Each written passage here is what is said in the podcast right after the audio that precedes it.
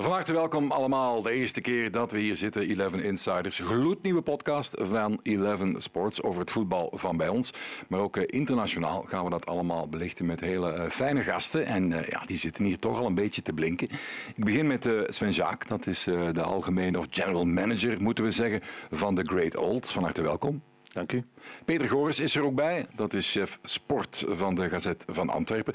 En van kindsbeen af eigenlijk notoire volger van De Antwerp, zoals dat heet. Hè? Dat klopt. Van welke leeftijd af? Je mag iets dichter bij de micro. Acht, acht jaar, ja. schat ik. Ja. Ja, en dan nog een man, die moet ik eigenlijk bijna niet meer voorstellen natuurlijk. Uh, Gilles de Bilde. Uh, regelmatig ook eens tegen Antwerpen gevoetbald, denk ik. Hè? ja. Het zou wel kunnen. Goed. Ja. Uh, we gaan het uitgebreid hebben over Antwerpen. Er valt veel over te zeggen. Later in de podcast hebben we het ook over de mooie evolutie en ja, hoe het gaat met Romelu Lukaku. Want dat is een lofzang waardig. we gaan ook met een Rode Duivel collega van hem skypen. Maar dat is misschien nog even voor straks een verrassing. de actualiteit naar Eupen. Uh, dat is eigenlijk ook een beetje Europees voetbal, hè, meneer Jaak. Moet ik meneer zeggen? Of? Uh, liefst niet, gewoon Sven graag. Sven is goed? Ja. ja. Dat is een beetje Europees. Hè? Dat is met vier in de auto even bij het tankstation stoppen. Of hoe, hoe gaat dat concreet? Ja, Open Away is uh, voor onze supporters zeker en vast een, een Europese verplaatsing op vlak van sfeer. Ja. Sfeer en, en, plezier. En voor mezelf, ja, van, van Brugge uit, twee keer twee uur en een kwartier in de wagen een leuke verplaatsing. Is dat alleen? Zit u dat dan of met uh, bestuursleden? Hoe gaat dat? Ja, nee, dat, dat, is, dat is alleen. Er zijn niet zoveel bestuursleden die in, uh, nee. die in Brugge wonen, uiteraard. Die pik je niet op? Nee, het gebeurt af en toe wel dat, uh, dat we langs Antwerpen passeren, langs Antwerpen passeren om samen te rijden, maar dit keer niet. Ja, zit je dan ook in de podcastwereld dat je dat dan opzet om te overbruggen die lange rit of niet? Uh, eigenlijk niet. Ik moet zeggen dat ik uh, gezonde spanning heb naar een wedstrijd toe. En liefst niet te veel moet concentreren en doen. Uh, eventueel nog wat telefoons doen hier en daar. En dan uh, terugkeren is meestal uh, Spotify muziek luid en, en wat ontspannen. Ja.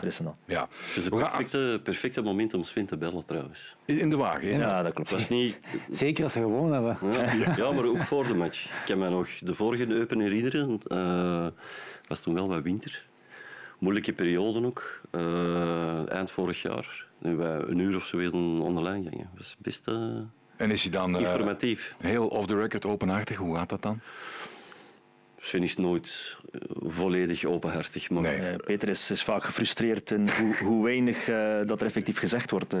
nu, het zijn ook altijd dezelfde dingen die, die moeten geweten zijn of die gevraagd worden. Ja. Uh, plus, ik neem eigenlijk maar één keer op tien op als Peter belt. Dus okay. In die ja. zin... Uh, ik dacht dat 1 op 100. Over jullie dacht 1 op 100. Ja, maar Heren, uh, we gaan er zo meteen concreet over verder over die actua. Maar eerst eens een keer Brian Priske misschien eens aan het woord laten. Want er was toch wel wat opluchting bij die Great Old na de zege op Eupen.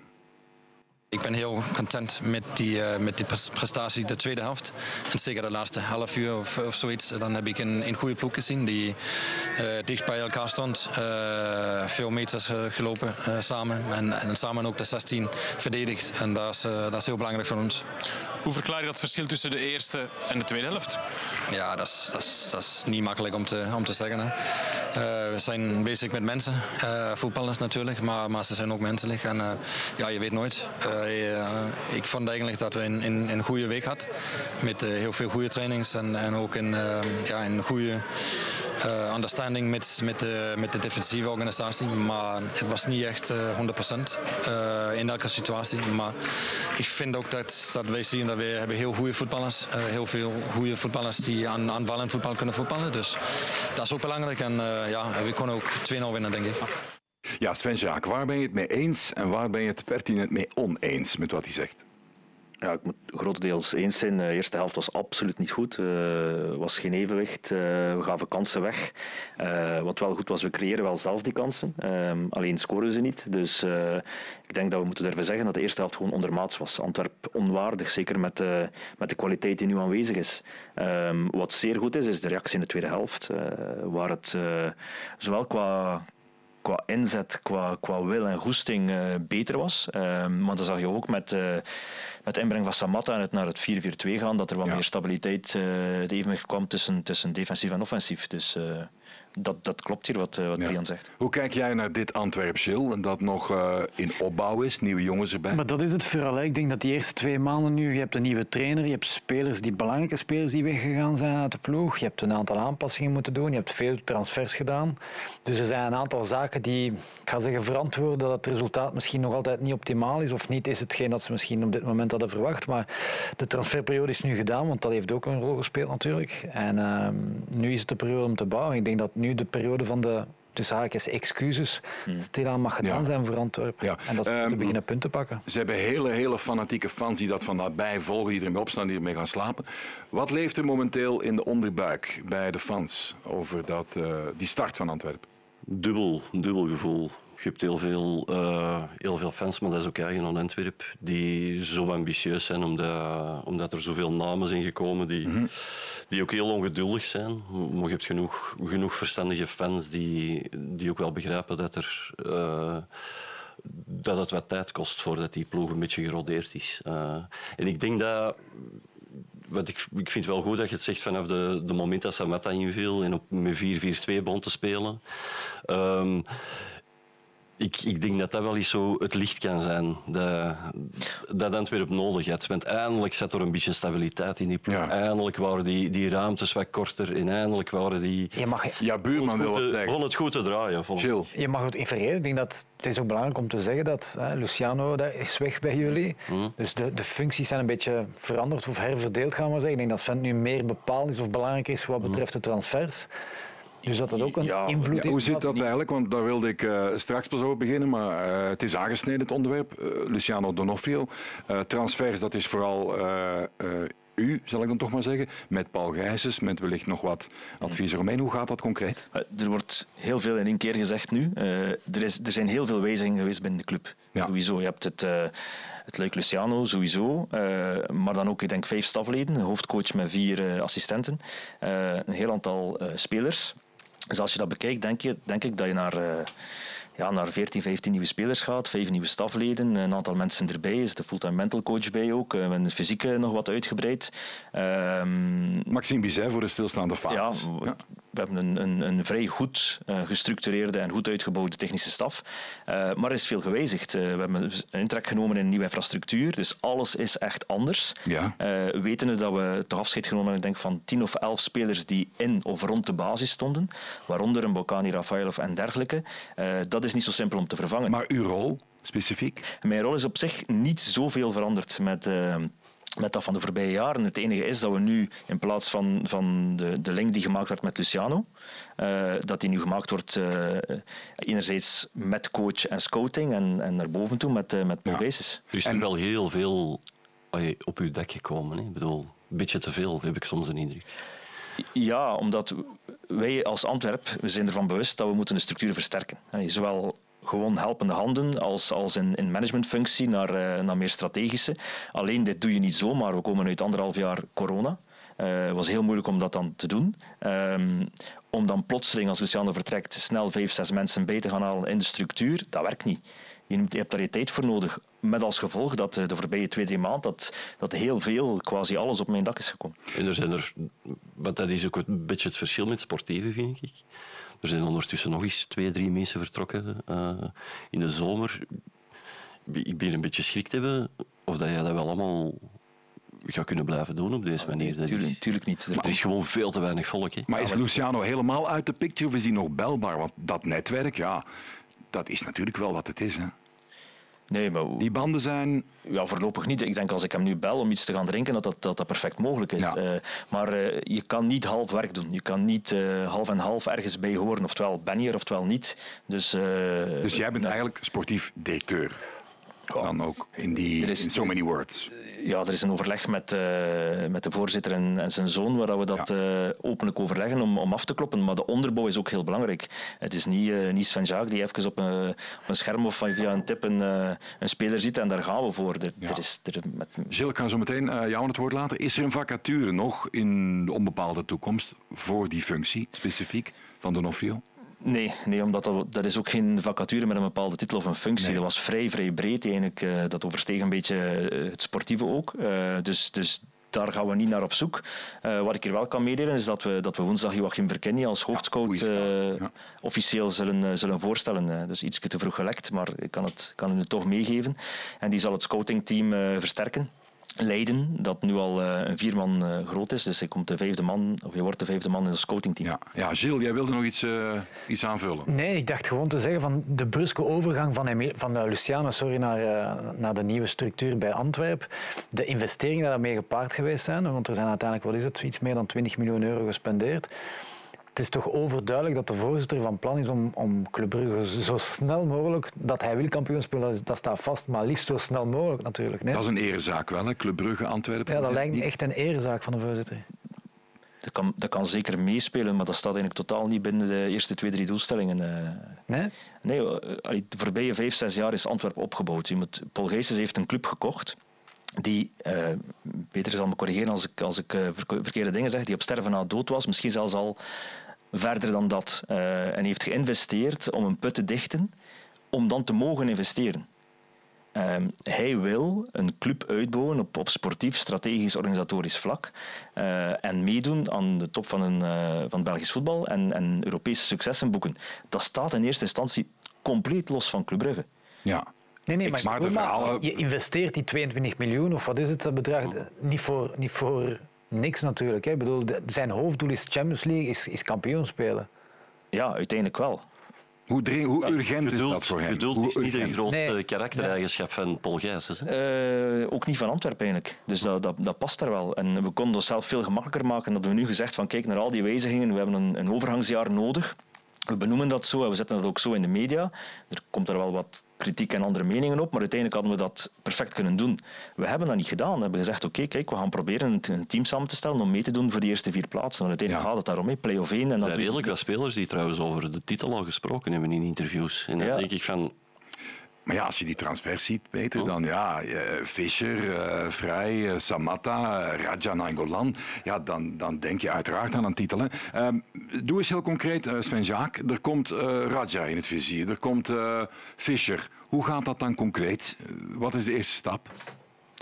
om die binnen te halen, zo iemand? Uw eerste stap is, uh, is uw posities die wegvallen, posities waar dat je wil versterken en, uh, en welke profielen die je, die je wil hebben, waar je, waarnaar je op zoek gaat. En dan kom je eigenlijk in een, in een soort schaduwelftal, waar dat heel veel spelers en mogelijke spelers per positie zijn, uh, waar dat er een analyse wordt gemaakt op, op profiel, op kost en zo verder. Belg, buitenlander, niet-Europeaan. Laten we, laten we Raja misschien als concreet voorbeeld nemen.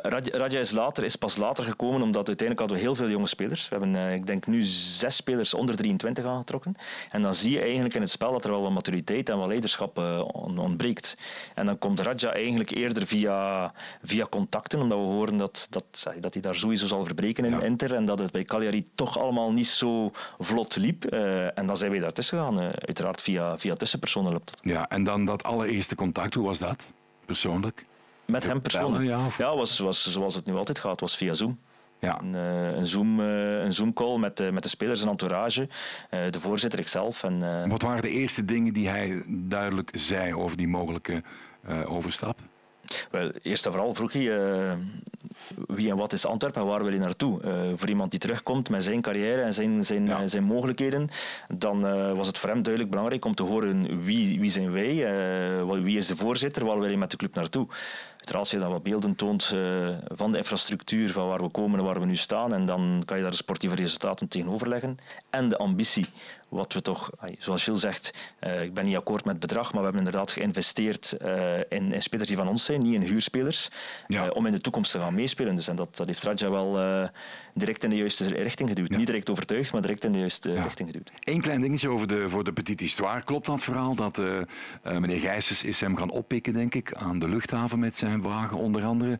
En dat hij dan een jeugdvriend tegenkwam en dat hij dan even moest stoppen om een babbeltje. En dat dan meneer Gijsens ook aan het, aan het stuur zat. Dat klopt dat verhaal? Ik denk niet dat meneer Geest aan het stuur zat. Uh, nee, dat werd mij verteld dat hij zelf aan het rijden was. Nee, nee, het was iemand anders die reed. Uh, en en uh, Raja is zeer adrem. Dus als hij inderdaad een jeugd, jeugdvriend ziet, dan, dan spreekt hij daar tegen. Dus dan, dan moet, dat even, moet eventjes iedereen wachten. Dat klopt. Dan was het van chauffeur, stoppen, de berm in, ik moet hier even...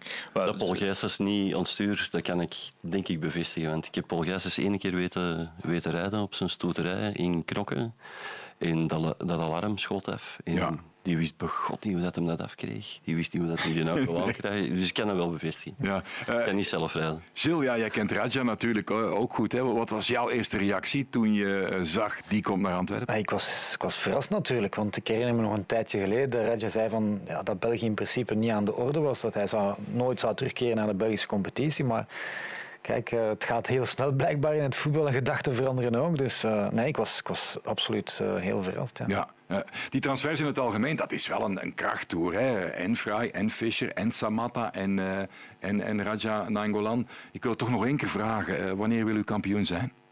Zo snel als mogelijk. Ja, dat is gewoon heel... Er is geen druk dat dat dit jaar moet, Heel maar eh, ik denk, eh, je, je koopt ook zomaar, zomaar niet een ploeg. Ik denk dat dat in, eh, in Belgisch voetbal en Europees voetbal al meer dan eens bewezen is. Ja. We hebben investeringen gedaan naar de lange termijn toe, maar met voldoende kwaliteit om dit seizoen al iets neer te zetten.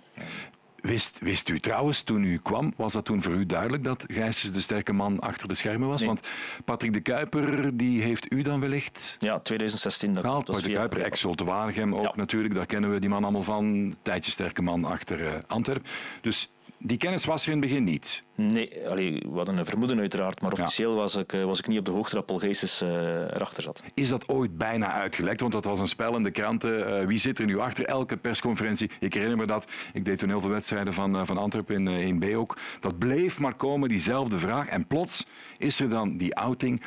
Al dan niet toevallig toen ook het stadsbestuur aankondigde, denk ik, om de gesprekken te starten over een eh, gemeenschappelijk stadion. Eh, is het ooit bijna daarvoor wel uitgelekt gelekt, dat u dacht, dat is close?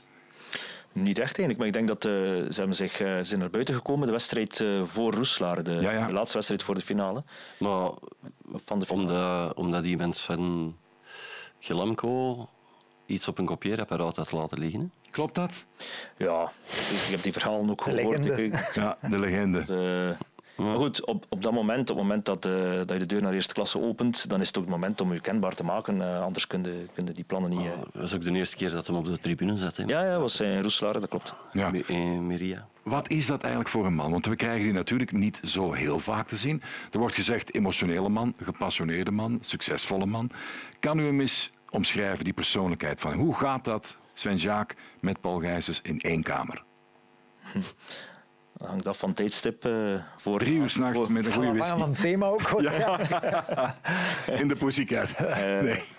Nee, we hebben heel veel contact. Eh, niet zozeer dat we, dat, dat we drie, vier uur per dag samen zitten. Eh, s morgens een, een kort belletje, eventjes overlopen van hoe en wat. En eh, uiteraard, als we in, in dossiers zitten, iets meer. Is het een voorzitter die er kort op zit? Eh, nu wel. eh, In de transferperiode dan ja, bedoel? Ja. korter. Eh, Het is In het jaar heel- minder. ja, heel graag geïnformeerd is, wat dat logisch is uiteraard. Hij wil, hij wil betrokken zijn, hij wil weten wat er leeft, hoe het gaat, wat de status is van de dossiers. Ehm, Is er een soort van carte blanche voor u? Nee. Goh, je bedoelt op financieel vlak dan? Of? Onder andere, ja. Ja, oké. we Qua profielen toe gaat hij misschien zich niet zozeer moeien. Nee, maar allee, dossiers worden voorbereid. Eh, het is niet dat, dat ik op 8 augustus mijn telefoon neem en zeg: eh, Voorzitter, we hebben eh, een, een spits eh, in het vizier, die spits. Eh, we zijn al langer bezig. Ik denk Bataille was, van, was van in december dat we daarmee bezig waren. Vrij ook januari. Dus Maar dat weet hij allemaal. Ja, tuurlijk wel. Tuurlijk En, wel ja. en daar moeit hij zich niet echt mee. Nee, nee, nee. nee. Wat is, wat de rol, wat is de rol van zijn zoon daarin? Want ik heb die de afgelopen maanden steeds vaker naast zijn vader zien rondlopen. Ook bij jullie. Ja, bij ons dan. Ik denk dat hij op, op Glamco-vlak eh, heel vaak en al heel lang aanwezig is. Ja, maar op Eh, is daar, eh, ja, hij, hij ondersteunt, hij volgt mee. We hebben daar open discussies over, over Voetbal hoe en wat. En, ja, Michael is, is wel iemand die, die van voetbal af weet. Ja. Maar is, is hij niet, niet degene die nu mee de beslissingen neemt? Of, of is het toch de papa? Maar zoals ik al een paar keer heb gezegd, op het einde is het altijd Paul Geestes die afklopt en die zegt ja of nee. Ja. Eh, Mhm. Uiteindelijk, eh, eh, Antwerpen kan investeren. We hebben heel veel zaken die op onszelf draaien, nu al. Met supporters, met sponsoring, met inkomsten van, van stadion. Maar we kunnen, pas, we kunnen maar versnellen en zo snel vooruit gaan doordat Paul Geestes nog extra middelen verschaft. Dus op het einde van de rit beslist Paul Geestes. Maar wij bereiden dossiers voor. En als ik 100% zeker van van iets niet te doen, dan is het zelden of nooit dat hij, eh, dat hij het wel zal Ja. doen. Of omgekeerd. Peter, eh, vergis ik me, eh, chef sport van GVA, dat jij eh, met Paul Gijsens en de hele familie ook in Londen uh, bent geweest. Ja. De tijden van, uh, van Wembley. Uh, hij nam jou ook mee langs alle andere projecten. Welke indruk gaf hij jou, zo off the record? Oh, ik, ik ken Paul Gijsens al ondertussen ook al wel een tijdje. Ook persoonlijk. Omschrijven is een, een moeilijke, Dat is een moeilijke mens eigenlijk. Die kan, die kan de ene dag... zijn wij de beste vrienden. En de volgende dag kan die mij opbellen in op zijn Antwerps uitscheiden ja. uh, voor het vuil van de straat. En is het dan uh, terecht? Had je dat dan verdiend of niet? Niet altijd. Nee. Niet altijd. Maar waar dat ik, wat, ik, wat ik wel een belangrijke vind, in, in, allee, dat pleit wel voor hem bij Antwerpen, ik vind dat wel heel gepassioneerde mensen, allebei. Uh, en dan neem ik Ria er ook bij, ja. uh, de vrouw. De dame mooi in het rood al. Ja, altijd in het rood. Maar dat, dat is mij eigenlijk nog het meeste opgevallen. Want ik dacht eigenlijk in het begin dat dat zo uh, de klassieke geldschieters en we bouwen hier iets op en we stoppen er wat kapitaal in en dan zoeken we een Chinees en we verkopen dat voor dubbel. ja. En dan gaan we weer iets anders doen. Maar dat gevoel, dat, heb, ik, dat gevoel heb ik echt niet. Nee, dat verhaal heb ik ook al vaak gehoord. Maar het is wel gegroeid. van de voorzitter ja. ook een bepaalde rol heeft in beslissingen van transfers en dergelijke. Nee, nee, nee. Nee, nee, nee, nee niet in transfers, maar het is wel... Uh, ze draagt wel de broek, hè? Niet? Maar ze is zeer betrokken in, in de richting van de tribune. Uh, alles wat uh, qua interieur en wat inrichting gebeurt van de, van de twee nieuwe tribunes, daar, uh, daar heeft zij met haar team, dat, dat zet zij neer en dat doet ze ook heel goed. maar het klopt wel wat je zegt, dat ze zeer, zeer betrokken en, en zeer warm zijn naar, naar de club en naar alles wat mm. binnen de club gebeurt. En dat is gegroeid. Ik denk, niet, ik denk dat ze dat zelf onderschat hebben in het begin, vijf, zes jaar geleden dat, dat voetbal en een voetbalclub uh, zoveel passie en zoveel emotie kon, uh, kon teweeg. De impact onderschat van. Ja, en, en, zij zijn. Uh... En ik schrok, ik, nog één ding, zo'n kleine anekdote. Ik schrok ook hoe dat ze. Want Ria is echt wel soms zo uitbundig. Tegen, tegen Leuven zag ik ze het clublied. in die bonte dansen. En ik dacht van, wat krijgen we nu? Ja. De, Zeg, de Stijve Gijssense die volledig uit hun rol. Peter, om, heel knap om te zien. Ja. Om dat onderwerp af te ronden, gooi er eens één anekdote in die je tegen je vrienden op café kan vertellen. Uh, waar je in Londen uh, met de familie op stap. Wat is daar allemaal gebeurd? Wat is je het meest bijgebleven van dat samen zijn? Paul Gijsens. Uh, het meest opgevallen was toen eigenlijk de dochter, moet ik toegeven. Ik vond het een, uh, een heel mooi, warm, menselijk verhaal. We waren er ook heel open over aan het vertellen. Dat is ook een dochter die wel wat meegemaakt heeft. Ja. Uh, ook medisch en zo. In, in de fierheid, in de, ja, in de emoties die, die de familie over die dochter hadden, was mij eigenlijk, dat pakte mij zelfs een beetje.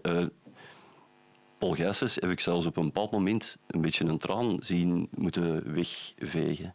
En zo had ik hem nog nooit gezien. Dat vond ik een, toch wel een bijzonder moment. Ja, ja. Uh, alleen zo om de, zo de harde zakenmensen die ook gewoon een dochter hebben. Hè ja. en, die graag zien. En er heel fier op zijn. Dat kan je mooi vertellen, hè, met veel emotie. Want ja, niet iedereen weet dat, maar ja, jullie zien elkaar natuurlijk heel vaak. Sven Jaak, Peter Goris, eh, hij is waakhond de club, schrijft daarover. Lag jij ook niet een beetje aan de basis van het uh, vertrek trouwens van Luciano Donofrio en uh, Frederik Luigens? Want je hebt toen een heel uitvoerig artikel geschreven met inside info over wat er allemaal fout zat in de club. Hè? Dan heb je wel tentakels die heel ver reiken. Hè? Hoe ging dat precies? Wat was de hoofdboodschap van dat ja, ik ga, ja, ik nu niet al mijn bronnen prijsgeven, uiteraard. Maar, maar ik heb daar, dat, was ook, dat was ook werk van maanden. Uh, en wat was de hoofdboodschap? Dat was niet even, niet even een, week, een week rondbellen. Dat was gewoon eens op een rij zitten dat er daar een club was die uh, een aantal jaar van Luciano Donofrio ook gebruik hadden gemaakt. Alleen bedoel, goed hadden samengewerkt maar waar dat ongeveer heel de club uh, ook wel het idee had van bon, als we nu een stap verder willen zitten, dan zal het zonder Luciano zijn. En waarom was dat dan? Lijst dat eens op. Oh, een, zijn oude manier van doen. Die, ik denk dat die, uh, denk dat die het hardste, allee, het grootste probleem eigenlijk was. Zo, zo van on va régler ça. En, ja in zowel laconiek in zijn... Ik, ik, hoor nu graag dat er een hoofdscouting is en dat de scoutingcel wordt uh, uitgebreid. Ik denk niet dat Luciano ooit een scoutingrapport echt goed heeft gelezen. Ik bedoel, dat, dat was de meest die de telefoontjes en die, die had zijn eigen, zijn eigen wegen. Hè. Ja. Dus ze wilden gewoon een modernere weg inslaan. En... Maar daar werd niet goed op gereageerd door vrijwilligers binnen de club dan. Geef eens één uh, bezonje die ze hadden, één opmerking die hoog zat. Hoe bedoel je? Ja, bij de medewerkers, die kwamen ook aan het woord. Hè. Ja, de, de, wat, wat dat vooral bij de medewerkers is dat die... dat die niet goed behandeld werden. Hè. En dat die, uh, gaat, gaat daar wel luidgens, ik kan nu niet alle details terug op een rijtje zetten, maar nee. gaat daar wel zo'n een Luciano, een Luciano klannetje dat zich gevormd had bij de club. en, was het, was het en daar regelde alles. Was het niet eerder dat, dat het feit dat Luciano zoveel macht had binnen de club, dat dat niet, niet goed werd gezien door veel, door veel mensen? Sowieso... Uh, er zit een stuk waarheid in, uh, in, in, veel zaken die gezegd worden, maar een stuk is ook uit zijn context getrokken, en, of zelfs niet waar. En Wat is niet waar? Peter weet ook dat ik absoluut niet tevreden was uh, met de manier waarop dat gebracht is. En, en het klopt, dat is niet iets dat dat in, in, een dag of in een week geschreven is. Dat was info van, ik denk, meerdere jaren, meerdere mensen. En ik denk dat niet alle mensen, of toch niet veel mensen, hebben toestemming gegeven om te gebruiken wat tegen Peter gezegd is, uh, tussen pot en pint en zo verder. Dus uh, er is een verhaal gebracht met een zekere zin van waarheid, maar het, is, het ging voorbij aan de waarde die Luciano heeft gehad voor Antwerpen. Ja. De, de eerste jaren, de eerste twee jaar de tijd die ons gegeven heeft door gewoon Luciano te zijn, door zijn uitstraling, door de afstand van, van supporters. Oké, eh, deze club moet groeien. Uh, de transfers, ik denk 27 eerste jaar in, uh, in zomermercato. een coach die het klappen van de zweep kende, niet altijd mooi, maar, maar heel snel kunnen vrij stabiel worden. Geen warm water, geen velden om te Ja, maar dat werd, dat werd dat is... door niemand ontkend. Hè? Dat werd door niemand ontkend. Maak het eens concreet, Jacques dat een Antwerp gewoon een stap verder moest zitten. En die ja, kon niet met Luciano gezeten nee, okay, maar dat zijn twee Wat wil u recht zetten? Nee, dat zijn twee verschillende dingen. De, het feit dat het tijd was voor verandering, hm. dat... Uh, had Luciano eigenlijk ook al aangegeven. Of dat hij dan uiteindelijk zou doen of niet, dat is iets anders. Maar dat het tijd was om een nieuwe stap te zetten, correct dat het nodig was om, om iemand die veel voor de club betekend heeft op die manier uh, ja, toch voor een stuk aan te vallen, daar ben ik niet mee akkoord. Nee, wel, dus, ik, heb, ik krijg het gevoel dat zo, dat klinkt koud en kil. De, de, de, de zaken die die mens bewezen heeft voor de club mm. zijn toch verdienstelijk en groot geweest, zeker in die moeilijke periode in de eerste jaren.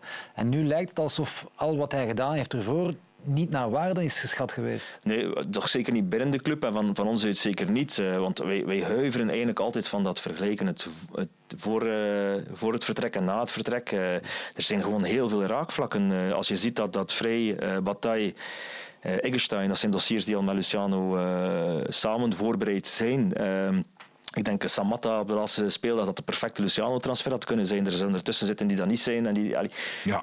Er zijn veel gelijkenissen. Uh, alleen de manier inderdaad om, om met meer scouting, meer data, moderner te gaan werken om uw toekomst veilig te stellen, dat was absoluut noodzakelijk. En om niet meer afhankelijk te zijn van, van één persoon alleen. Ja, ik denk dat dat gewoon geen moderne, moderne van, eh, manier van werken is. Maar dat wist Luciano ook. Uh, ja, je kan je de vraag stellen of dat we die stap hadden kunnen zetten als dat niet gebeurd was. Ik vind alleen dat de manier waarop had totaal niet gehoeven. Nee, dat, uh... nee. Ik wil nog kort aan toevoegen, want ik heb eigenlijk toen prima samengewerkt met, met de persman die er zat, Frederik Leitgens. Um, om dan met, wat is het, met, met uh, Haroun en Bokani, Refailov te kunnen babbelen. Dat ging altijd zeer vlot. Maar op zich is het merkwaardig dat je bij een, uh, in het Vlaamse landsgedeelte met, met een Franstalige persman zit. Was dat een bewuste keuze van Donofrio om toch iemand te hebben die kort eh, de lijnen kort houdt? ja, los van zijn, uh, van zijn moedertaal en uh, dat hij het feit dat hij geen Nederlands sprak, was er inderdaad een keuze destijds in 2017 van Luciano om, om iemand dicht bij de groep te hebben die hem de juiste info kon geven. Ja, dat klopt, maar op zich is dat niet verkeerd. Ik nee, maar vertrouwde spelers, de spelers ruiken dat snel. Hè? Gaan die dan niet... ja, denken, oei, wat is dat hier? Is dat Big Brother? Maar je had ook veel spelers die al gekomen waren dankzij of door de band die ze hadden met Luciano. Ja, maar ik denk dat dat nu een aspect is van voetbal en je veel clubs hebt. Hè. Ja, en ik denk dat, dat de spelers wel uh, meer dan uh, ervaren genoeg zijn om aan te voelen hoe en wat. Uh, dus, dus, dus dat, is, dat is niet het probleem. het enige is dat we inderdaad eh, door de manier van werken heel fel afhankelijk van één iemand. En omdat een Luciano is of iemand anders, dat is niet gezond. Als je de toekomst wil, eh, ik denk dat Luciano 65 uh, eh, is nu, of 66 misschien. Als, als je de club wil voorbereiden voor de toekomst, dan moet je die volgende stap zetten. En daar was zelfs Luciano mee akkoord. Mag ik tussendoor nog even vragen? Van, uh, Antwerpen is een uh, geweldige stad, de metropool, bruisend. Uh, u bent een nuchtere West-Vlaming, daar komt dan Paul Gijsens bij. Is dat in zekere zin ook een, een zegen voor die club, die nuchterheid van mensen zoals u? Ik denk niet dat dat aan, aan mij is om, om Is dat ooit een thema? Want in, in Antwerpen, je moet wel aanvaard worden in de stad. Heeft u dat gevoel snel gekregen? Ja, als ik in 2016 aankwam, uh, was het inderdaad niet met open armen van uh, kom erbij en uh, wie ben je, wat gaan we doen? Zeker niet. Ehm, maar is dat echt puur Antwerps of heeft dat met voetbal te maken? Ik denk dat je in, in voetbal, overal waar je aankomt, jezelf moet bewijzen. Uh, qua, qua werkethiek, qua, qua kwaliteit, qua resultaat. Uh, en dat is wel vrij snel gekomen dan. Um, het spel, het spel tussen West-Vlamingen en Antwerpenaren, dat, is, dat vind ik op zich wel goed. Ik was er zeer, zeer van verwonderd uh, dat uh, ja, de Antwerpenaren met zijn grote mond en bla bla bla, we gaan, maar dat er uiteindelijk in de club heel weinig gezegd werd en uitgesproken. Het was zeer voorzichtig en er veel rondbabbelen. Dat ik als West-Vlaming op een bepaald moment zei van nee, nee, zo. Ja. Want en ja, we moeten veranderen en het gaat niet goed en het is dit en het is dat en veel klagen en benoemen wat verkeerd gaat. Ja. Maar de Antwerpenaar op zich, als er dan moet veranderd worden, was het ook niet altijd met goesting. Dus dat is zo'n een, een, contradictie. Ik weet niet, Peter, misschien kan je dat... Kan je dat... Ik, vind dat ik vind dat het wel tijd wordt om terug wat Antwerpenaars in de club binnen te brengen. Moet ja, dat, dat, bedoel ik dus. Hè. Ja.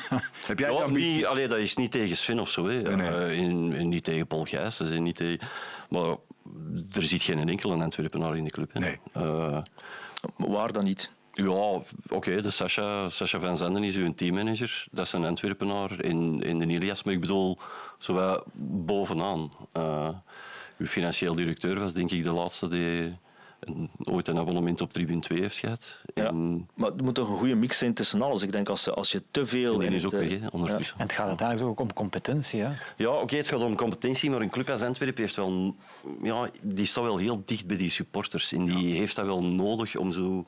Dat DNA dat is heel belangrijk hè, bij, bij Antwerpen. En ze durven dat niet altijd in handen geven van of volledig in handen geven van, een, uh, van West-Vlamingen. Alle respect voor die West-Vlamingen. We gaan zien wat de toekomst brengt wat dat betreft. Zometeen gaan we het nog heel even over Europa hebben. Maar ik wil kort nog even uh, jullie kennersoog uh, laten neerdalen over deze ranke jongeman Sven Jaak. Is een ex-voetballer. Hij heeft lang bij de vereniging gezeten voor Club Brugge gevoetbald. Welk type was hij, denkt u, in de jeugd, jongens? Was het een, een Darpino-type? Was het een Mercier-type? Gilles, wat denk je? dat is moeilijk in de schatten. Wat denk je? Dat is moeilijk in de schatten maar, Naar, naar postuur, voorkomen, wat denk je? Uh, een middenvelder? Ik denk een zes. Ik denk een brave bankzitter die we ontwachten tot hij mocht invullen. Sven-Jacques, vertel het. Zeker niet wat Peter zegt. wat was je? Nee, ik ben eigenlijk altijd aanvaller of aanvallende middenvelder geweest. Uh, van rechts, van links, uh, centraal in de, bij de jeugdreeksen, maar dan niet groot en sterk genoeg om te blijven staan. Dan ja. op, op tien gaan ze... Daarom dat ik zei middenvelder, omdat ja. ik van postuur was, verdediger was. Ja, nee, nee, nee, nee, nee, Met grote namen gevoetbald die het gemaakt hebben. U hebt het ook gemaakt, maar op een ander vlak. Hebt u... Ja, Thomas Buffel uh, was, uh, was bij Cirkelbrugge uh, ja, 16, 15, 16-jarige leeftijd ploeggenoot. Ja. en dan ja, Frederik Boy, Jan Mazereel, dat is dan misschien minder bekend. Nou, die ken ik voor u, nog de wel. Ja. KNSK nog gezeten, ja, ik, als niet vergis. Ook, ja. Ja, dus, Dan uh, ging u uh, onheil aanrichten achter frituur Carlos. Dat vertelde Thomas Buffel me altijd. Er was een frituur, daar gingen jullie verzamelen en dan kon er alles gebeuren. Maar dat zou ons te veel leiden. Uh, een heel mooi fragment voor mensen die rood en wit diep in hun hart meedragen was natuurlijk Nicosia, net na afluiten. Kijk mee.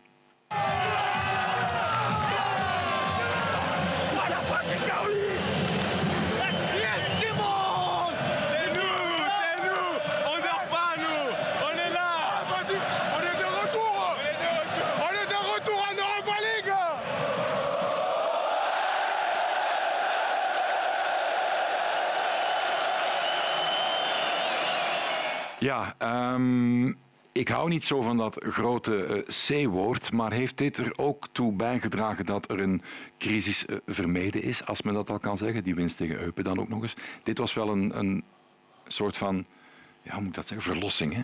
Niet? Ja. ja, zeker ook omdat we die wedstrijd echt wel goed voetbal hebben gebracht. Uh, zeer dominant, we hebben quasi niks weggegeven. Kan, kan 5-6-0 zijn. het bleef dan toch maar 2-0. De uitdoelpunten zijn weggevallen, dus dan moet je nog penalties, eh, verlenging spelen en penalties trappen. En de hele opbouw naar de apotheose van, van door te gaan uh, is fantastisch. Los van, van dat hele verhaal en dat mooie verhaal, uh, ons nog maar eens twee keer op rij gaan kwalificeren voor de poolfase Europa League is gewoon knap. Ja, een klein, een mini Vitosha Spartak momentje, Peter Goris, of niet? Ja, dat moet ik toch wel zeggen. Ja, absoluut. Ook, ook door alles wat er rond kwam. Hè. De, tribune die niet klaar was, voor dan maar 2000 man. Alhoewel, als ik de beelden zie, Mag die ondertussen al Ik vol denk dat er er meer op zitten. Maar, Daar hebben we nog, nog geen, eh, geen uitsluitsel over. Hopen Dat gaat dat, snel gebeuren. dat hopen we wel, ja, deze week. maar voor de supporters was dat ook wel heel belangrijk. Zo vorig jaar een Europa League meegemaakt zonder supporters. Eh, zo de, de away fans, eh, dat away gevoel bij, bij Antwerpen is enorm. Eh, Ja, die wachten daarin, die, allee, die zijn er Tottenham thuis. eh Anderhalf jaar op is- Dat is een fenomenaal moment en dat moet je vieren zonder supporters. Dus, eh, Nu, allee, Olympiakos, dat is dan maar, denk ik, drie dagen geleden of zoiets, eh, effectief, Mhm. hè, dat er fans mochten komen. Ja, dat komt eraan donderdag. Hè? ja. Oh, dat is direct een paar honderd man, hè, die, ik denk 400 man of zoiets, die, eh, die nog in er trekken. Eh, en, Ja. Voor hen is dat heel belangrijk. Goed, eh, dit moeten we gaan afronden, want eh, ja, we kunnen er drie uur over babbelen. Ik wil één vraag nog voor u, eh Sven Jaak. Um, Fenerbahce, Olympiakos, Frankfurt. U gaat door of u gaat niet door? ja, Voilà, dat zou ik denken. U kan maar moeilijk iets anders zeggen. Hè? Nee, maar de, ehm, het, is, het is niet onmogelijk, het is lastig. Het kan de twee kanten op natuurlijk. Je hebt wel, wel een, een heel goede vorm of toch eens een exploot nodig. Hè? Zoals dat tegen Tottenham allemaal in elkaar past. Het zijn geen slechte clubs. Hè? Nee, om door te gaan heb je 6 tot 9 punten nodig, 9 à 10 punten. Dus eh, dat betekent dat je een drietal keer moet winnen. Dat komt in orde. En eh, ja, ik heb geen glazen bol, maar sowieso de tegenstrevers zijn eh, grotere budgetten, hebben meer kwaliteit. Maar ik denk dat wij eh, zeker niet kansloos zijn. Laatste woord voor Gilles over dit. Dat komt in orde of niet? De tegenstanders, wat denk jij? Ze, moet, ze moeten thuis vooral hun punten gaan pakken, denk ik. En dan hopen op, op dat publiek dat erachter staat. En, en dat het maximaal bezet is, het stadion. Wat dat tot nu toe het geval zal zijn. Dus dat zal een meerwaarde zijn voor Antwerpen om eventueel daar door te zijn. En dan moeten ze gokken of, of hopen dat ze op verplaatsingen hier en daar eens een puntje kunnen sprokkelen. Waardoor ze eventueel die, die stap kunnen maken voor die ronde verder. Maar het wordt al sinds eh, sportief een heel moeilijke klus. Ja. Dankjewel heren. We gaan eh, verder over de grenzen kijken. For something completely different now.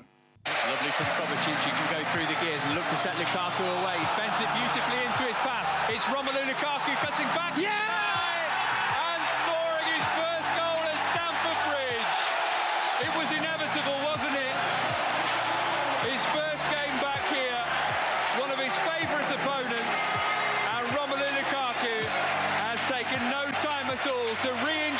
Himself to the Stamford Bridge faithful. You know, I waited like you know, it's my dream. You know, since uh, I was 11, I waited for this. I worked hard for this moment. Uh, but you know, I'm very happy with the win. It was very, uh, it was an important game for us.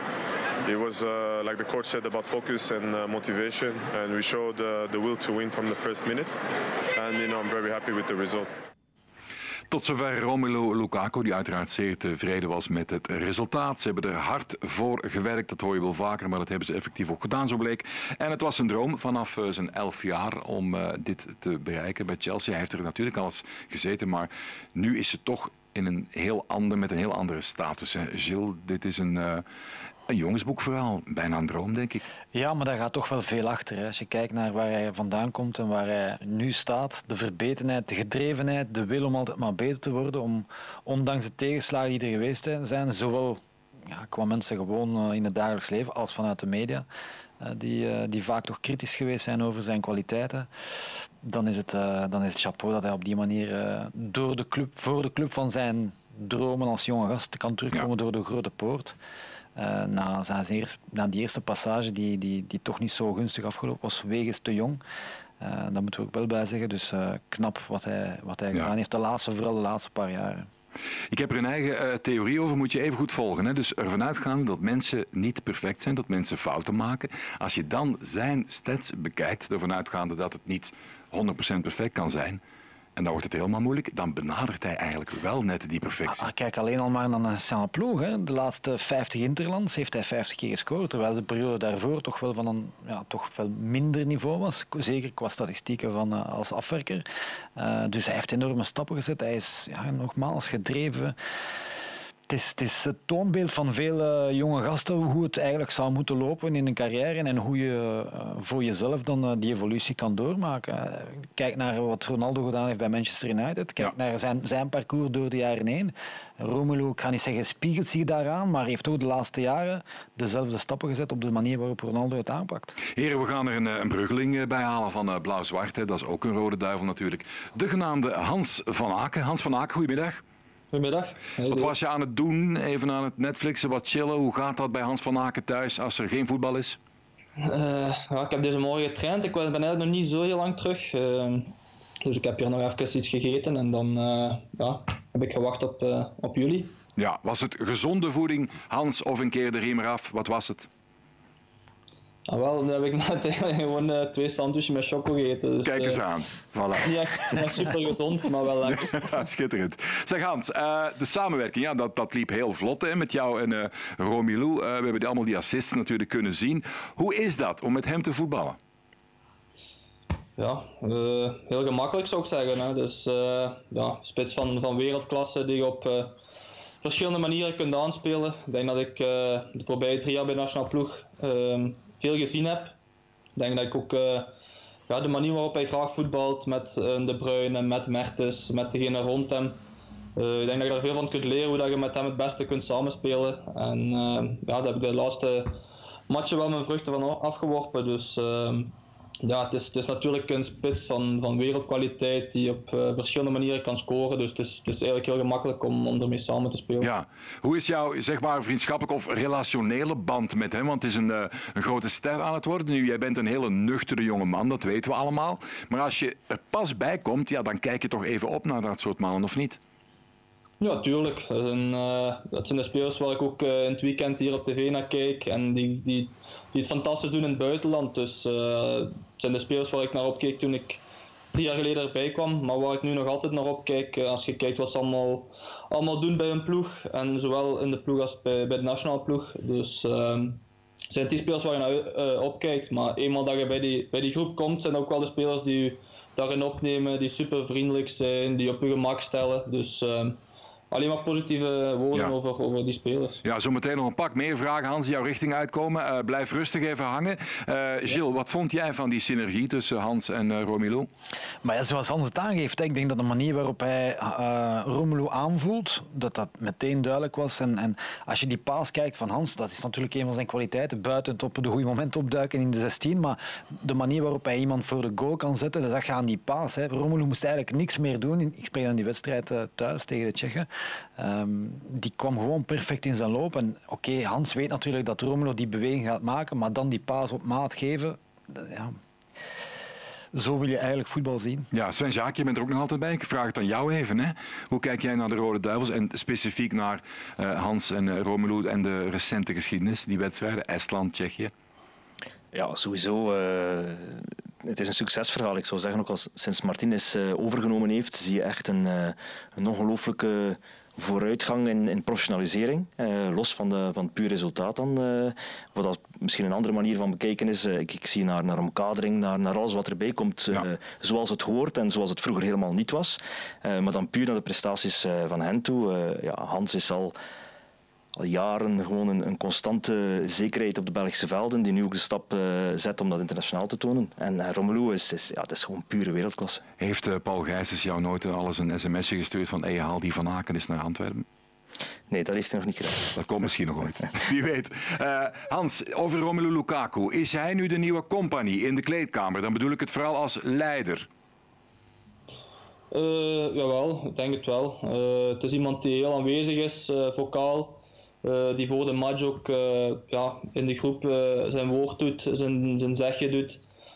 Die daar langs ook heel veel coacht naar, zijn, naar mij toe, naar degene die rond hem spelen. Dus ik denk in dat opzicht dat het inderdaad wel ja, een natuurlijke leider is die, ja, die misschien het, het woord van company een beetje in de nationale ploeg heeft, heeft overgenomen. Ja, nu Jelle Vos heeft me verteld dat jij ook vooral in spelletjes wel eens een koppige ezel kan zijn. Hans, durf jij Romelu Lukaku tegenspreken of niet?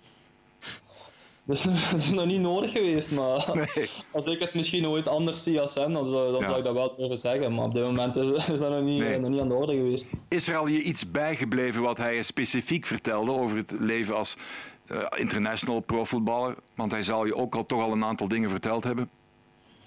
Gewoon qua leven als profvoetballer nu niet echt. Ik denk dat, dat dat ook iets is wat je als persoon zelf invult en dat de ene dag anders mee omgaat dan iemand anders.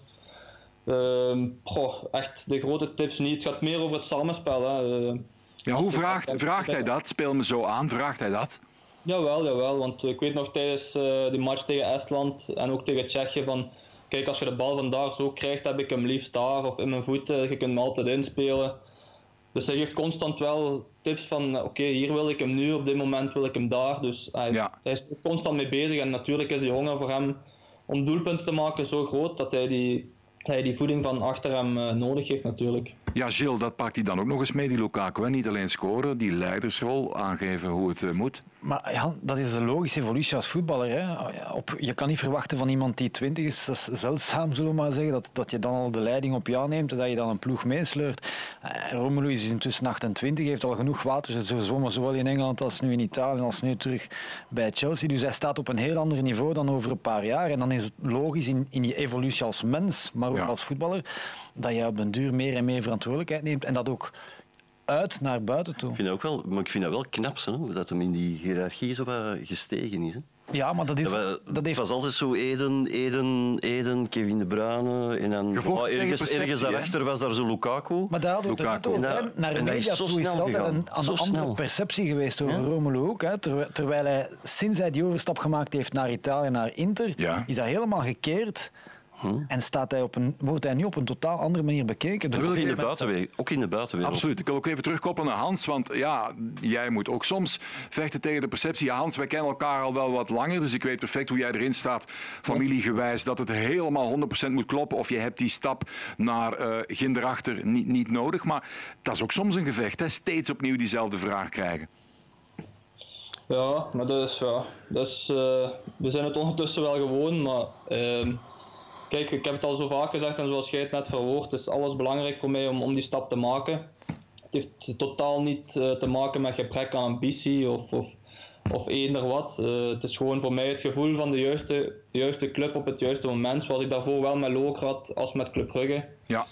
Uh, ja, heb ik nu dat gevoel misschien nog niet gehad om, om de juiste club tegen te komen waarvan ik denk van dit is voor mij de juiste stap op dit moment. Maar geef eens, probeer eens een concreet voorbeeld te geven, Hans, van een club die interesse toonde. Want ik heb alles horen waaien, correct me if I'm wrong. Ik denk eens vaag is Ajax of West Ham United of andere teams. Waarom waren die dan... Uh, waarom klopte het daar niet helemaal? Geef eens een voorbeeld van zoiets.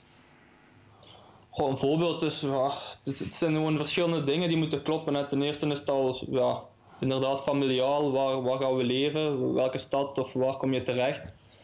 Uh, daarnaast is sportieve natuurlijk ook heel belangrijk. Wat, wat soort voetbal speelt die ploeg? Uh, uh, hier speel ik voor de prijzen. Daar misschien bij ploegen die geïnteresseerd waren, misschien tegen degradatie. Het zijn allemaal dingen die, die voor mij meespelen. En als ik dan alles op een rijtje zet en zeg van oké, dit zijn te veel factoren die mij tegenzitten of, of, of, of niet goed aanvoelen, dan, dan, dan, ga ik het niet doen. Ja, kan, kan Lukaku daar ook een soort van, ja, misschien mentor een zwaar woord, maar kan die jou daar ook GPS-gewijs in sturen, denk je? Die Goh, keuzes? Misschien wel. Ik denk, wat komt er een beetje op neer van als er ploegen zijn die geïnteresseerd zijn, dan kan ik wel altijd naar spelers van nationaal ploeg sturen om, om ja, raad te vragen. Moest er nu een ploeg zijn als uh, ja, moet ik zeggen, uh, stel ja, Fiorentina komt of zo, ik weet niet, dat ik, dat ik kan vragen aan spelers die in Italië spelen wat voor ploeg dat is, omdat, je, omdat ik dat hier niet veel kijk. Uh, dat ik dan toch al ongeveer weet, zou dat een ploeg voor mij zijn, omdat zij mij wel goed kennen.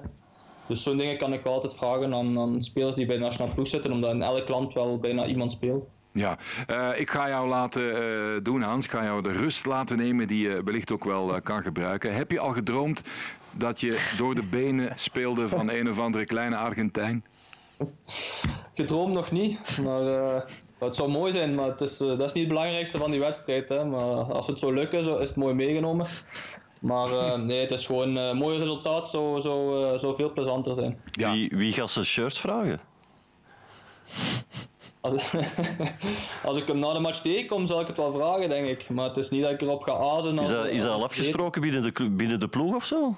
Van... Nee, nee, nee, dat wordt niet afgesproken. Nee, zeker niet. Eerst... Ik heb nog niemand toch niet gehoord die zegt van ik wil per se... Wie eerst is, is eerst. Ik denk dat het daar wel daar een beetje op neerkomt. Ja. Nee, dat is ook heel lullig. Als profvoetballer, dat wil je niet hebben gezien hebben. Dat is gewoon lullig. Dat is voor de catacomben, hè, Gilles. Ja, maar en ook herinner je een paar jaar geleden Anderlecht PSG met Slatan. Ja. Spel. Dat was ook wel redelijk pijnlijk hè, toen. Dus uh, focus je eerst op die wedstrijd, denk ik dan. En, uh, en kijk dan daarna wel.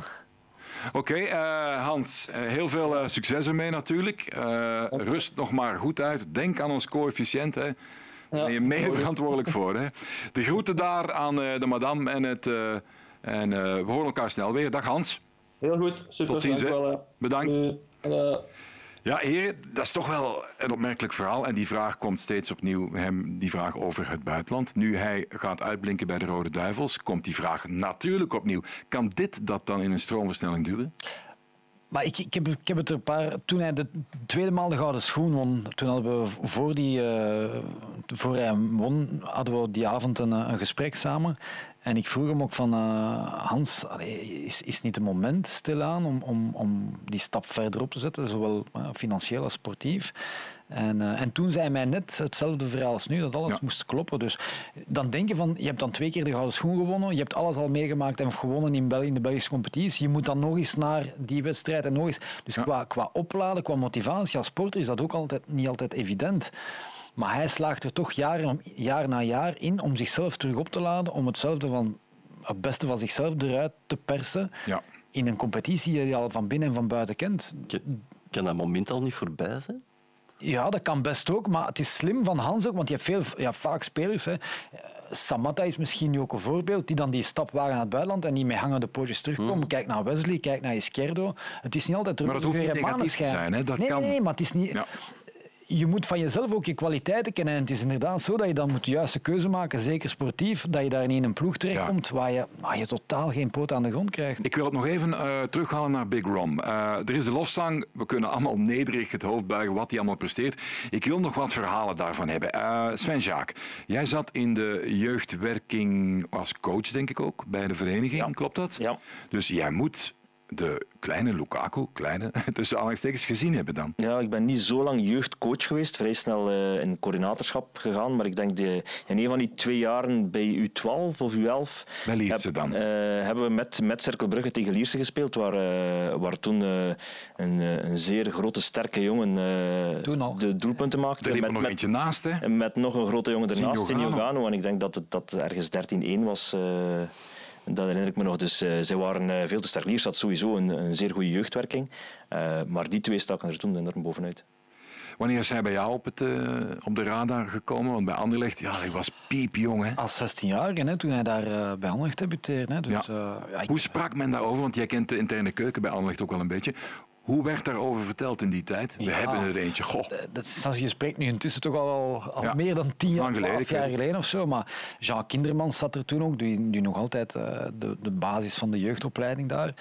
En toen zei hij ook al destijds van uh, hetzelfde wat Sven nu zegt, van dat er daar ene rondliep bij de jeugdploeg die, die absolute kwaliteit had om het uh, te maken. Maar ja, goed, dat zegt hij nu ook van een aantal spelers die eraan komen. Dus het is altijd afwachten, want de stap tussen 13, 14, 15 jaar, als je puber wordt, gebeuren er veel zaken in je leven op dat moment om dan echt die stap te maken naar de eerste ploeg. En zeker op dat moment bij Anderlecht dat is toch altijd een wereld van verschil, maar, maar uh, je zag meteen, zei hij toen al, van, uh, dat hij uitzonderlijke kwaliteit Dat is heel knap, zeker met het profiel van Romelu. Groot en sterk en snel.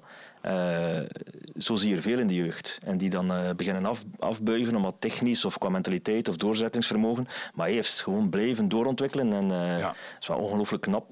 maar ook vooral omdat hij dus... Ja, er is vaak altijd misprijzen geweest, ga ik zeggen, over zijn aannamen, over de manier waarop hij soms draaide, de manier waarop... Dus het is ook iemand die altijd voor zichzelf willen beter worden is, willen, willen, willen, willen ja, gewoon het maximaal uit zijn talent, uit zijn rendement, uit zijn mogelijkheden halen en daar altijd eens blijven achter werken. Want we spreken nu van Romelu van op 26 jaar naar Italië te gaan, maar dan heeft hij nog stappen gezet op die leeftijd. Hè. Is toch... Ja, ik moet eraan toevoegen, en dan spreek ik als eh, supporter van de Rode Duivels natuurlijk, van dan zit ik te kijken, zie ik de opstelling wordt er geroteerd en dan is het toch altijd een beetje van wij zijn niet bang, want de Romelu is erbij en die zal het verschil maken. Kennen jullie dat gevoel? Of niet? Is dat overdreven? Ja, je, je legt natuurlijk veel eieren in één mand op dat moment met één speler. Want als die speler dan eens een mindere kant eh, of minder moment heeft. Maar dat is eigen aan dat soort wereldspelers. Hè. Dat, hetzelfde kan je zeggen van Messi, hetzelfde kan je zeggen van Ronaldo. Ik ga ze niet in dezelfde categorie stellen, daar niet van. Maar ik bedoel maar puur als afwerker, puur als, als, als ja, nummer 9 op die positie met zo'n kwaliteit, ja, dan uiteraard is het logisch dat je daarop Hij rekent. wil ook altijd spelen. Het is Ja. iemand die zijn neus niet ophaalt om, een- om een kleinere wedstrijd te gaan spelen. Hij wil er staan, hij wil starten. eh, Goesting. Dat, is, eh, en dat, dat trekt eh, het team mee sowieso. Ik heb een kleine quizvraag. Eh, Premier League, nee, gewoon alle competities samen waar hij gevoetbald heeft als senior. In het eerste elftal. Niet in de beker, niet van de nationale ploeg. Gewoon eerste klasse hier in het buitenland. Hij heeft een aantal doelpunten gescoord in al die wedstrijden, al die jaren. Hoeveel zouden er dat kunnen zijn? Doe eens een wilde gok. Dan hebben we het over 2008 tot en met Dus alle nu. goals vanuit zijn totale carrière In zijn, elkaar, eh, eh, in zijn eerste... competitiegoals. Sven Jaak. Dat is moeilijk. Doe eens een gok. 250. 200, ja. Peter? Dat, mm, ik zat ook zo erg zo. 2,48 wou ik zeggen. Ja. Het zijn er volgens eh, mijn bron 196. Dat, Maar dat is ook al voilà. mooi, hè? Ja, Ik reken aan 20 per, per seizoen. Mhm. Er zijn er seizoen minder geweest, seizoen meer geweest. Dus ja, als je rekent maal 12, dan kom je op 240, Ja, 250. Dus. ja. Eh, hoe mooi is het dat je hem in de school van Lukaku ziet eh, op Stamford Bridge komen en eh, de gids vraagt, eh kom we moeten door met... nee, nee, nee, ik blijf hier, want ik ga hier ooit spelen. Maar dat, Ah ja, dat zal wel. verklaart de, de, terugkeer nu naar Chelsea ook. Ja. Hè? Want, want je kan zeggen, iemand die twee jaar de pannen van het dak speelt in Italië, die daar de koning is, die daar alles ja, wint en, en, en die toch, ondanks die godenstatus daar in, in Inter, de keuze maakt om terug te komen naar Chelsea, waar hij buiten gezet geweest is, aan de deur gezet is, zijn droom niet heeft kunnen verwezenlijken, om dan terug te komen op die manier door de grote poort, dat verklaart heel dat verhaal. en ook een, ook een risico nam. Hè. Ja, ik bedoel, ja. dat ook, dat ook En met een, lopen, prijskaartje, met een prijskaartje op de rug nog eens een erbij. beetje re revanchegevoel toch. Ja. Dat leeft echt om, Ja. ik wil het nu toch bestonen. eh. Ja. En, Maar dat toont, toont de gedrevenheid en de honger van die, van die jongen. Mm, en dat maakt hem ook een grote dat hem er dan start en op zo'n manier start. hè. Dat ja. onvoorstelbaar. Goed, heren, we gaan stilaan afronden. Ik, ik ga misschien nog eens een, eh, een, een rondvraag doen naar de bezigheden van deze week. Bij u zal dat zeer duidelijk zijn, want er komt een, een, mooi, eh, een mooie portie Europees voetbal op u af. Wordt het nog een zeer drukke week? Buiten dat nog allemaal? Nog meetings en wat nog allemaal? Eh, Er is morgen nog een raad van bestuur van de Pro League. Eh, morgen namiddag, denk ik. En, eh, het is een tijdje geleden, dus er ligt wel wat, wat op de plank. Wat is het heetste hangijzer op de plank? Zeg eens. Ik zal eh, strategisch antwoorden dat ik de agenda nog niet bekeken heb en dat straks zal doen. Ja, right. Oké. Zit u daar graag in trouwens? Of denkt u van, oh mannetjes. Is, dat is een moeilijke vraag, omdat sowieso eh, vind ik niet dat we dat maximaal uithalen. Het, is- Nee. het wordt niet op de goede manier neergezet. Eh nochtans zitten er veel kwaliteitsvolle mensen in. Dus, eh, Heel goede woordvoerder ook, ben ik fan van. Ik heb altijd het gevoel dat daar veel op de lange baan wordt geschoven. Zo ver- verplaatst naar later. Ja, is, het is een belangenvereniging. Uiteindelijk, de Pro League op zich bestaat niet. Het zijn de clubs die dat voeden Ja. eh, en die dus versnellen of remmen. En in ons geval heel vaak remmen en, en sturen in, eh, in de richting die één of twee of drie clubs dat willen. Ehm, maar ik denk dat, dat, dat we een, aan het einde van een, van een cyclus zijn nu, dat er, eh, dat er straks vernieuwing komt. Eh, we zijn ook met een studie bezig eh, naar een, een modernere kijk, een modernere aanpak op, op allerlei vlakken. En niet op zijn minst op governance, op het beleid zelf. Ja. En daar kijk ik wel naar uit. En, en, Het komt allemaal goed. goh, dat is te gemakkelijk, maar we gaan er alles aan doen. Ik, ik, ik, hou er ook niet van om er nu uit te stappen en te zeggen van oké, eh, het is niet de goede manier, dat is, dat is gemakkelijk. Ik, ik loop weg. Ik wil er net in blijven om, om mee te pushen en eh, om naar die goede richting Ja. te gaan. Dus, Ja. eh, Het we glas, laten we dat half vol houden. ja, absoluut. Goede instantie, komt allemaal goed. We gaan ervan uit. Eh, de Sirtaki-moed, die is bij jou al boven komen drijven. Peter Goris, Ja, chef buiten- sport, Buiten de Pro League GVA, zal ik hetzelfde doen. als- klaar voor Olympiakos. Ja,